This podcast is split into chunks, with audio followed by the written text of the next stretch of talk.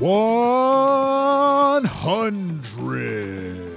It's the O Wrestling Podcast. I'm your host, CW. Thank you so much for listening. Make sure to hit that bell on YouTube and subscribe to the podcast on any and all platforms. Woo! Could you tell that I was flexing when I said that? It's the 100th episode, everyone. 100. Number 100. We made it. We made it. We didn't know we were trying to get here, but we got here. 100 days. Cons- I wouldn't say consecutive because I didn't do weekends, but 100 days daily wrestling podcast. What a feat. What a pat on the back for myself. Uh, I think I'm going to take a vacation after this. Uh, what a fantastic 100 episodes it has been. Hope you've enjoyed every single one. If you haven't, go back and listen to them. They're all fantastic because they star me. Uh, today, we're going to be talking about an episode of SmackDown, a very specific episode of Friday Night SmackDown from December 13th, 2001. Uh, season 3, episode 50. If you will, if you have Peacock and you want to go back and watch the episode, it was a great episode of SmackDown. Why? Uh, because so much random nonsense happened. And going back and looking at a random episode of SmackDown or Raw from you know the Attitude Era or slightly after is always a fun time. You get to see things you weren't really looking for, or your nostalgia kicks in, and you you kind of have a great time just kind of reliving the moment. And if you've never seen it before, you get to see how wild wrestling has always been. I won't even say was because wrestling's still bonkers, but back in the day, quote unquote, back in the day, which was, I mean, I guess you can call it that. It was now 22 years ago. Jesus Christ. 22 years ago that this episode aired. Uh, I remember watching it. It was a great episode. The entire show culminated in a tag match between The Rock and RVD uh, against The Undertaker, who was the hardcore champion, which I had completely forgot that he held that belt, and Chris Jericho, who was the unified world heavyweight champion at the time. Uh, the Rock and RVD went over. It was a great match. It's it's a great way to end a SmackDown. You got to end a SmackDown with a Rock. Um, but prior to that, prior to that match, it was one of the most uh, maybe beloved or um, I don't know, just fun segments to ever hit SmackDown, which was Stone Cold beating the crap out of Booker T in a supermarket. Uh, earlier in the night, Booker T came to the arena with Vince McMahon, and they had screwed over Austin uh, for winning the title from Jericho, and Vince was basically thanking Booker T for being his right hand guy. So they got uh, Ric Flair to uh, give them the press box, and they were you know enjoying the the high life, luxury, whatever, whatever. And uh, at some point, a little fire breaks out in the corner, and then the fire department inexplicably shows up. And who's dressed as a firefighter? None other than the rattlesnake, Stone Cold Steve Austin, who then proceeds to beat Booker T's ass down from the press box, through the stands, to the ring, out the door. Booker T jumps in the car, hauls ass. Stone Cold dives into his branded uh, broken skull truck, takes off after him, and then they inexplicably end up in a supermarket for no reason.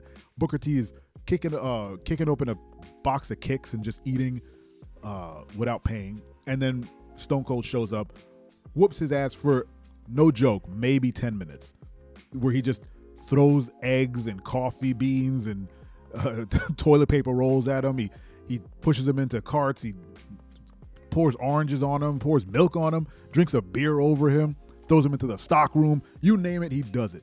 Uh, it's it's one of the most fun segments on SmackDown because it's so absurd, and apparently they had to pay that supermarket quite a bit of money to for both uh, not renovations but to restock their shelves because they destroyed a lot of food and to just fix up all the stuff that was knocked over and, and stepped on and kicked around. Uh, but at the end, like not even at the end, at one point, Stone Cold puts Booker T in a shopping cart and just wheels him around the store, smashing him into stuff. And all you hear is Booker going, oh, "I don't want no more. I don't want no more, no more." It's so funny because it, because again, it's one of those times where it makes you say, "Oh, wrestling, you're so goofy and silly." And I love you so much. It's ridiculous. Uh, one of the best segments to ever grace uh, national TV. So stupid. And it, it, uh, of course, it ends with the cops getting called and Stone Cold making a run for it and yelling out as he leaves, Uh, price check on Jackass, and he, as he walks out, great, great, uh, great segment.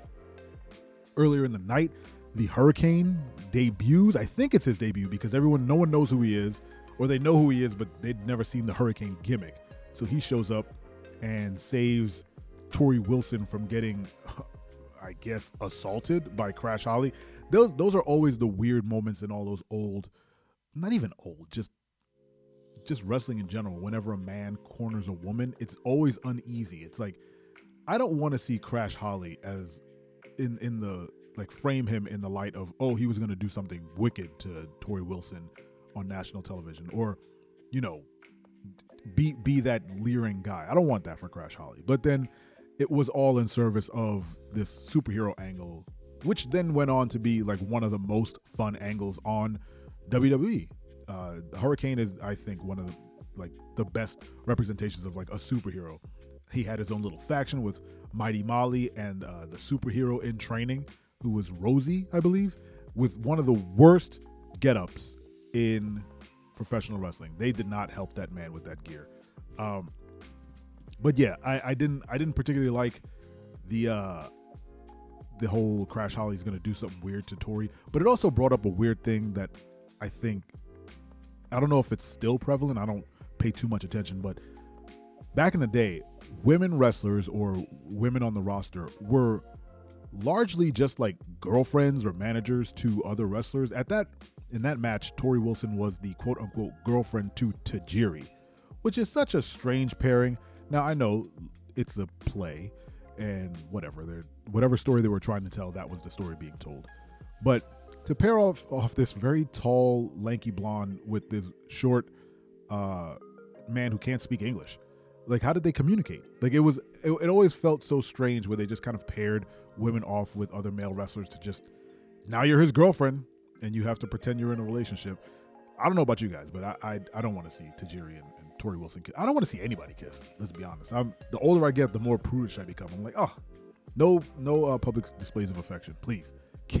I don't want to see it. uh, you know, all in jest, but it, it still does remind me like a lot of the Attitude Era.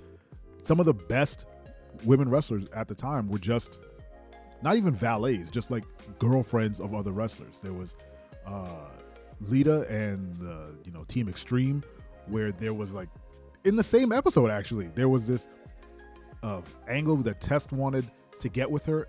Again, always leering at Lita, and then Jeff Hardy dives in the way and he's like, "You, I'm, I'm gonna knock you out in the ring." And he's like, "Oh, you mad because I was talking to your girlfriend?" He's like, "She's not my girlfriend." It was such a strange high school thing that happened. And oh, when Trish Stratus was announced, announced when she debuted, she was part of T&A. You know, can't knock them for cleverness. Uh, Test and Albert, she was their manager. She just sort of, well, I guess she then bounced around with Vince and everything. Bounce around is not a pun. Just bounce around between factions, um, and ended up, you know, seducing Vince. And let's be honest, the Attitude Era was just Vince McMahon, like having the most fun being an obnoxious, gross boss you know, just making these women fawn over him. Like, give me a break. It was ridiculous. But uh, in that specific episode, yeah, Torrie Wilson did show up. Lita was part of that whole uh, Test versus Jeff Hardy match. I can't remember who won. I just watched it and I completely uh, skipped right by it. Um, but watching old SmackDowns, it's so fun to see how the old uh, arena looks it uh, there was a opening segment with Kurt Angle where he had a completely different song. Go back and watch this episode. As a matter of fact, uh, episode uh, 50 of season three. Uh, if you have Peacock, go watch it.